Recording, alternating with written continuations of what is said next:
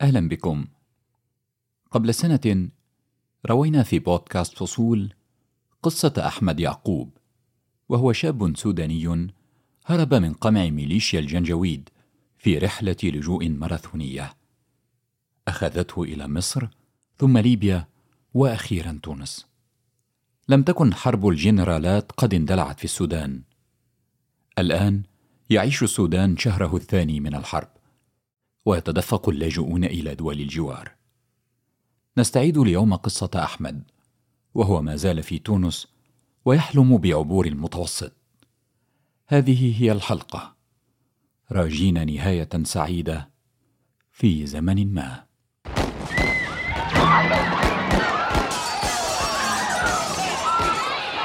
كانوا يطلقوا الرصاص على رجالنا وكانوا يلهقوا نساؤنا ويمارسوا عليهم أشياء لا أخلاقية. بعد ما كبرت عرفت إنه تلك الممارسات كانت اغتصاب في اتجاه نساؤنا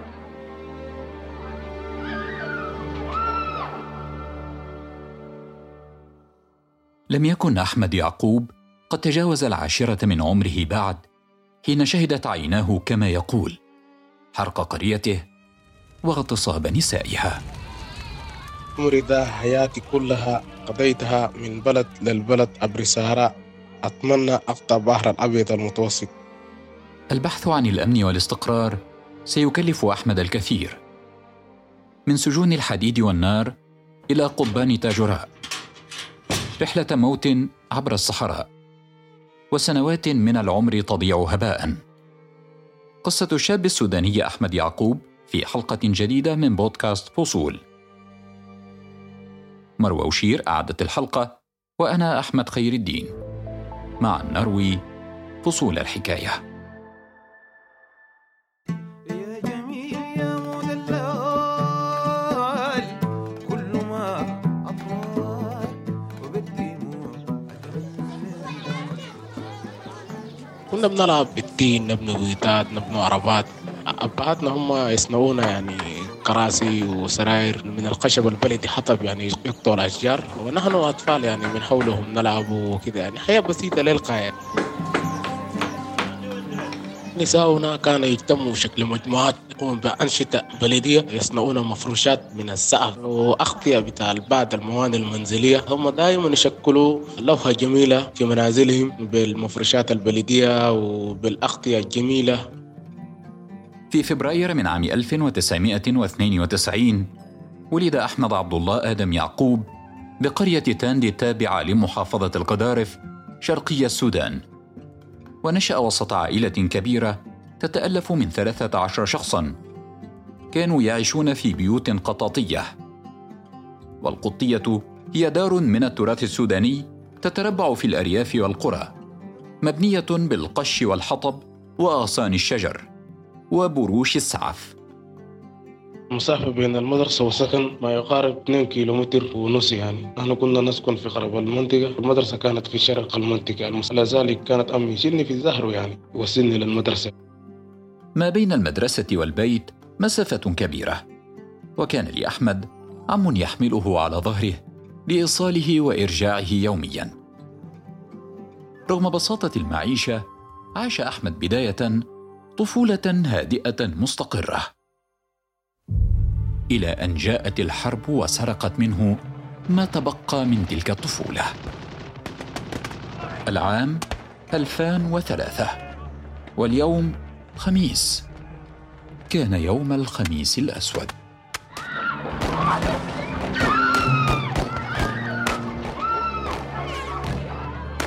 كان يوم الخميس وكنت طفل لكن هذا اليوم ما زال راسخ بذهني. ما زلت أتذكر كيف هاجمت ميليشيات جنجويد قريتنا كيف كانوا يطلقوا الرصاص على رجالنا وكيف كانوا يلهقوا نساؤنا ويمارسوا عليهم أشياء لا أخلاقية ولا مربوط بالقيم الإنسانية. بعد ما كبرت عرفت إنه تلك الممارسات كانت اغتصاب في اتجاه نساؤنا وقتل أبرياء أمامنا. في ليلة واحدة فقد أحمد عمه وخاله. يقول إنه رأى كيف يقتل الرجال وتغتصب النساء وإنه لم يكن وقتها يعلم أن ما شهدته عيناه كان يسمى اغتصابا لكن تلك المشاهد ظلت عالقة في ذاكرته. أما كانت الموصف إنه نساء تجري والميليشيات تجري من وراهم. وحتى يعني لو لقوا ولد إنه كانوا يضربوه ويقتلوه. بعد كبرنا شوية وكانت أهل يحكوا لنا إنه صارت ما صارت إنه المشاكل دي كانت جات هجمت عليها فقدت عمك فقدت خالك حصلت اغتصابات حصلت آه، انتهاكات لا إنسانية. ولم يكن أمام أهالي القرية إلا النزوح بحثا عن الأمان. في اليوم التالي امتطت عائلة أحمد ظهور الحمير ونزحت إلى معسكر فرشاني. هناك توفيت الشقيقة الصغرى تاثرا بدخان الحريق وعاشت العائلة ظروفا صعبة.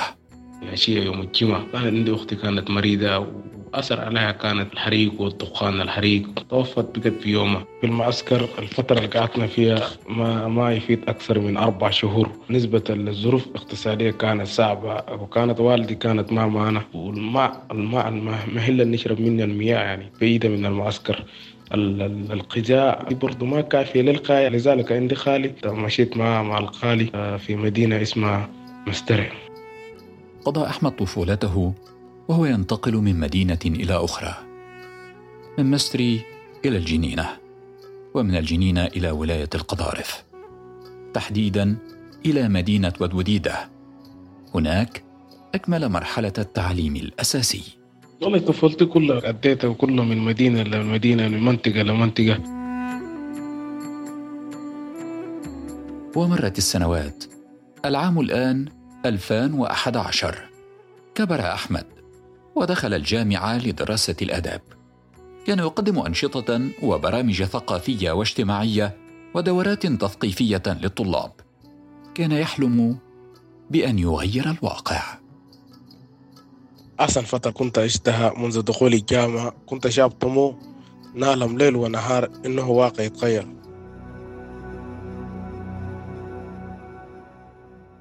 لكن الواقع ازداد سوءا. يقول إنه بسبب نشاطاته وانتمائه لقبيلة معارضة للحكومة السودانية تعرض للاعتقال. الحكومة السودانية كانت ترفض روابط القبلية كانت تقدم نشاطات على مستوى الجامعة وكنا مصرين إنه ننقل ال- الأشياء التي حصلت على مستوى الإقليم نربط الواقع الشيء اللي عشناه. محاولات أحمد للكشف عن الواقع الصعب الذي كان يعيشه أهالي السودان في فترة حكم عمر البشير كانت سببا في اعتقاله ثلاث مرات. عام 2012 في جامعة النيلين وفي 2013 حين كان يدرس في جامعة الخرطوم بعطبرة بلد الحديد والنار. في السجن يقول أحمد إنه تعرض لأبشع أنواع التعذيب.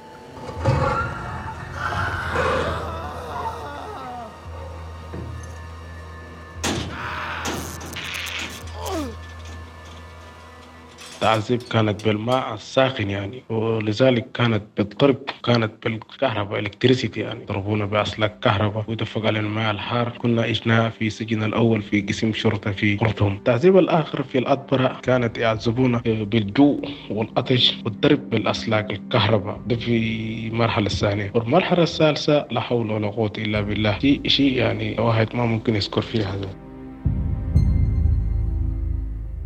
الوضع لم يعد يطاق في السودان يقول أحمد. يقرر الرحيل إلى بلد يحفظ كرامته ويوفر له أبسط حقوقه كإنسان. بدأ أحمد يحلم بالهجرة إلى أوروبا وبوابته الأولى كانت مصر. انتقلت على مصر في 2 فبراير 2018 ودي كانت استغرقت الجواز في نفس العام والتأشيرة أيضا من الخرطوم سافرت بالباص من مدينة الأم درمان إلى القاهرة. قعدت مدة شهرين قدمت في المصانع في القاهرة في مصانع منتجات بلاستيك نهار 80 جنيه 24 ساعة. كنا نخدم فيها 12 ساعة. هذه كانت ظروف صعبة للغاية في فترة بقائه بالقاهرة عمل أحمد في مصنع للبلاستيك. ورغم الأجر القليل كان يحرم نفسه من الأكل والملبس ليدخر ما يكسبه ويجمع ثمن الهجرة. لكن الطريق إلى المتوسط كانت مغلقة في تلك الفترة. فقرر الرحيل والمحاولة من بلد آخر وكانت بوابته الثانية ليبيا. كانت الهجرة من مصر إلى ليبيا إلا كان عن طريق تهريب وخلاص دفعت فلوس التهريب وانتقلت من القاهرة إلى اسكندرية من اسكندرية إلى السلوم. من السلوم دخلنا منطقة اسمها مسعد في ليبيا أيضا تهريب بسبب الأوضاع في ليبيا لم يكن من سبيل للانتقال من مصر إلى ليبيا إلا عبر التهريب. والثمن خمسة آلاف جنيه مصري. كان على أحمد أن يقطع أميالا من السلوم على الحدود الليبية إلى مساعد مشيا على الأقدام. وعند وصوله وجد استقبالا مهينا. وأكثر من 200 شخص يعني. علينا معنا نساء والأطفال والليبيين كان استقبالهم مر للغاية يعني. من يوم الاستقبال كان الاستقبال بالدرب ومن مساعد اتمرحلت إلى مدينة طبرق. ومن طبرق اتمرحلت إلى مدينة أجدابيا كلها كانت تهريب والفترة قعدت في أجدابيا 17 نهار أيضا خدمت أعمال حرة يعني في المحطة. والفترة اللي خدمت فيها لميت شوية مصارف إلى متجه إلى طرابلس. في الطريق كان شدوني آه، ميليشيات في مدينة جفرة. أديت فيها خمسة نهار والخمسة نهار أدينا فيها كلها غسيل دبش بتاع آه، أفراد الشرطة كانت موجودة على مستوى القسم. غسيل السيارات أطلقونا اتمرحلت إلى مدينة اسمها ودان من ودان آه، اتمرحلت مدينة آه، مصراتة إلى طرابلس تحديدا منطقة مرازيق عند قدومه إلى ليبيا كان أحمد يبحث عن بوابة للهجرة إلى أوروبا. فوجد نفسه يعيش المعاناة ذاتها التي عاشها في بلده. يقول بل وأكثر. إذ تعرض للتعذيب في السجون الليبية. وحريته كانت رهينة فدية تقدر بثمانية آلاف دينار ليبي. كانت وضعي في ليبيا قاسية للغاية يعني واحد ممكن في بعض الأشياء يذكر وفي بعض الأشياء ممكن يتحفظ نسبة لكرامة كرامته يعني. كانت الليبيين يعذبونا في السجون أيضا بأسلاك الكهرباء بالماء الحار بالجو والعطش أيضا يعني يولوا فيك بلاستيك بلاستيك كان يولوا فيها نار يعني يخط على ظهرك يولي فيها نار ويطلبوا منك الفدية يعني. يقول لك اتصل لأهلك يخلصوك مرات يتمنوا 3000 ليبي 5000 ليبي 5000 ليبي. لو تحسبها بال عملة سودانية كانت فلوس كثيرة للغاية يعني. كانت أثر تعذيب واضحة يعني واحد على جسمه يعني.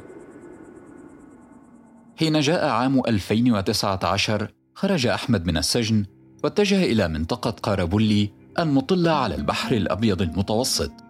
هناك دفع للمهربين 2500 دينار ليبي وركب القارب أملا في بلوغ أوروبا. لكن القارب لم يحمله إلى أوروبا بل إلى سجن تاجراء شدوني خفر الصواري ليبيا ورجوني إلى سجن اسمه سجن تاجوراء وإذا في السجن أنينا ما أكثر ما أنا كانت بالجو والعطش الماء المالحة وكانت فيها ضرب. هرب أحمد من السجن لكنه وجد الحرب قد اشتدت في ليبيا. فقرر الرحيل إلى بلد آخر لعله ينجح هذه المرة في تحقيق حلم الوصول إلى أوروبا. بوابته الثالثة كانت تونس.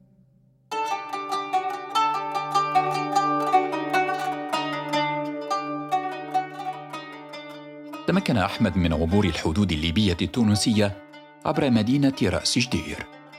بعد المعاناة أنيت في ليبيا فكرت إنه أدخل الدولة التونسية وسمعت أن فيها المفوضية يقدموا فيها اللجوء. وجاء الفرج في سنة 2020 تحصل أحمد على بطاقة طالب لجوء واستلم حق الإيواء. كما مكنته المفوضية من منحة شهرية قدرها 100 دينار تونسي. الفترة اللي قعدت فيها في تونس. في قبل كنت في جرجيس في المبيد. سكن جماعي كنا لاجئين نسكن فيها. ثم اتمرحلت في 2000 نهاية 2020 إلى مدينة متنين. آه، المفوضية كان أجرت لي سكن.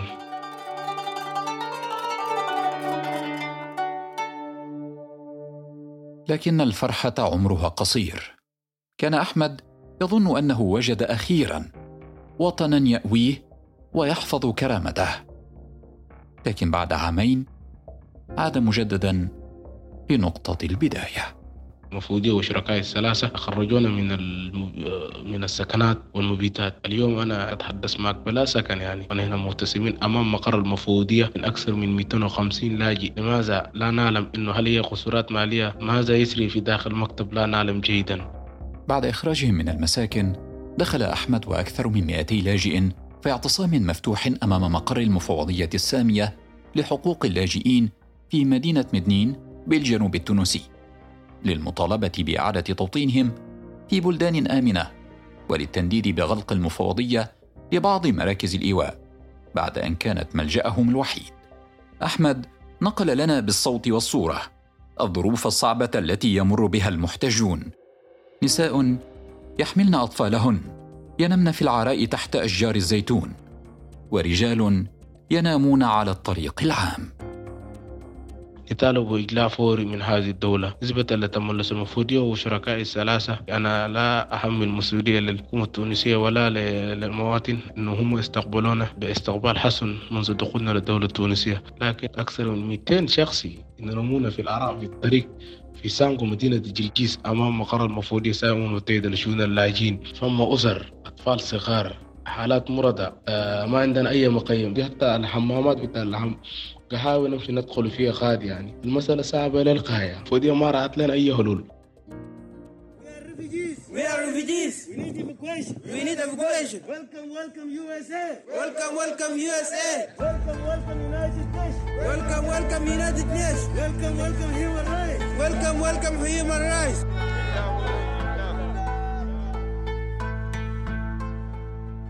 تواصلنا مع المسؤولة في مكتب المفوضية السامية لحقوق اللاجئين في تونس للتعليق على شكوى اللاجئين المعتصمين. السيدة إكرام الهويملي ردت علينا كتابة بالقول: إن المفوضية في تونس تواجه قيودا مالية منذ مدخل العام 2022 ما دفعها للقيام بتنقيحات على برامج المساعدة الحالية خاصة مع تزايد عدد اللاجئين وطالب اللجوء الوافدين إلى تونس بنسق متواصل. تضيف السيدة أن المفوضية توفر الإقامة للاجئين وطالب اللجوء المعرضين للخطر، تحديدا أولئك الذين ينقذون من البحر، وذلك لفترة محدودة من الوقت. وبعد فترة معينة يتم إعادة تقييم وضعية الشخص المقيم في المبيت، وإن تم الجزم بأن معايير الخطر أو الضعف لم تعد موجودة، يتم تزويد الشخص بمساعدة نقدية شهرية لمدة ثلاثة أشهر لتمكينه من الاستقرار خارج الملجأ كما يتم إحالته إلى الإدماج الاقتصادي. الهويملي تحدثت أيضا عن مصير اللاجئين الذين يتم رفض مطلب تمكينهم من اللجوء. تقول يطلب من الشخص المعني مغادرة المأوى للتمكن من مساعدة الأشخاص المستضعفين الآخرين الذين هم بحاجة إلى الحماية الدولية. وأحمد واحد من هؤلاء اللاجئين بات بلا مأوى يهتف لا للاندماج القسري أفتكر إنه حياتنا في القطر حلمنا داعي يعني لدينا مستقبل يعني ما ممكن الليلة يحتجزوا في سجون مفتوحة. الأعمار تتزايد هذا انتهاك والعنف في اللفظ والتمييز والاستهداف وهذا من قبل الموظفين يعني. عندما تقول له نحن لاجون بشر زيكم لا يقول لهم أنتم لاجون يعني. نحن لاجون ما بشر ولا شيء فلذلك نطالب بإجلاء فوري لا لاندماج القسري في الدولة التونسية. في عام 2021 غادر 76 لاجئا تونس إلى دول ثالثة. وفي العام ذاته تلقى مكتب المفوضية السامية لشؤون اللاجئين في تونس 146 مطلب إعادة توطين فيما ينتظر 124 شخصا اتخاذ قرارات من جانب بلدان إعادة التوطين. هذه الأرقام مدنا بها مكتب المفوضية في تونس. وأحمد واحد من هؤلاء. ينتظر مصيره المجهول. هذه تحيات مروى وشير وأنا أحمد خير الدين. مع نروي فصول الحكاية. بودكاست فصول. مع نروي فصول الحكاية. استمعوا لبودكاست فصول على تطبيقات البودكاست أبل وجوجل وسبوتيفاي وساوند كلاود وعلى الحرة dot com وأثير راديو سوا.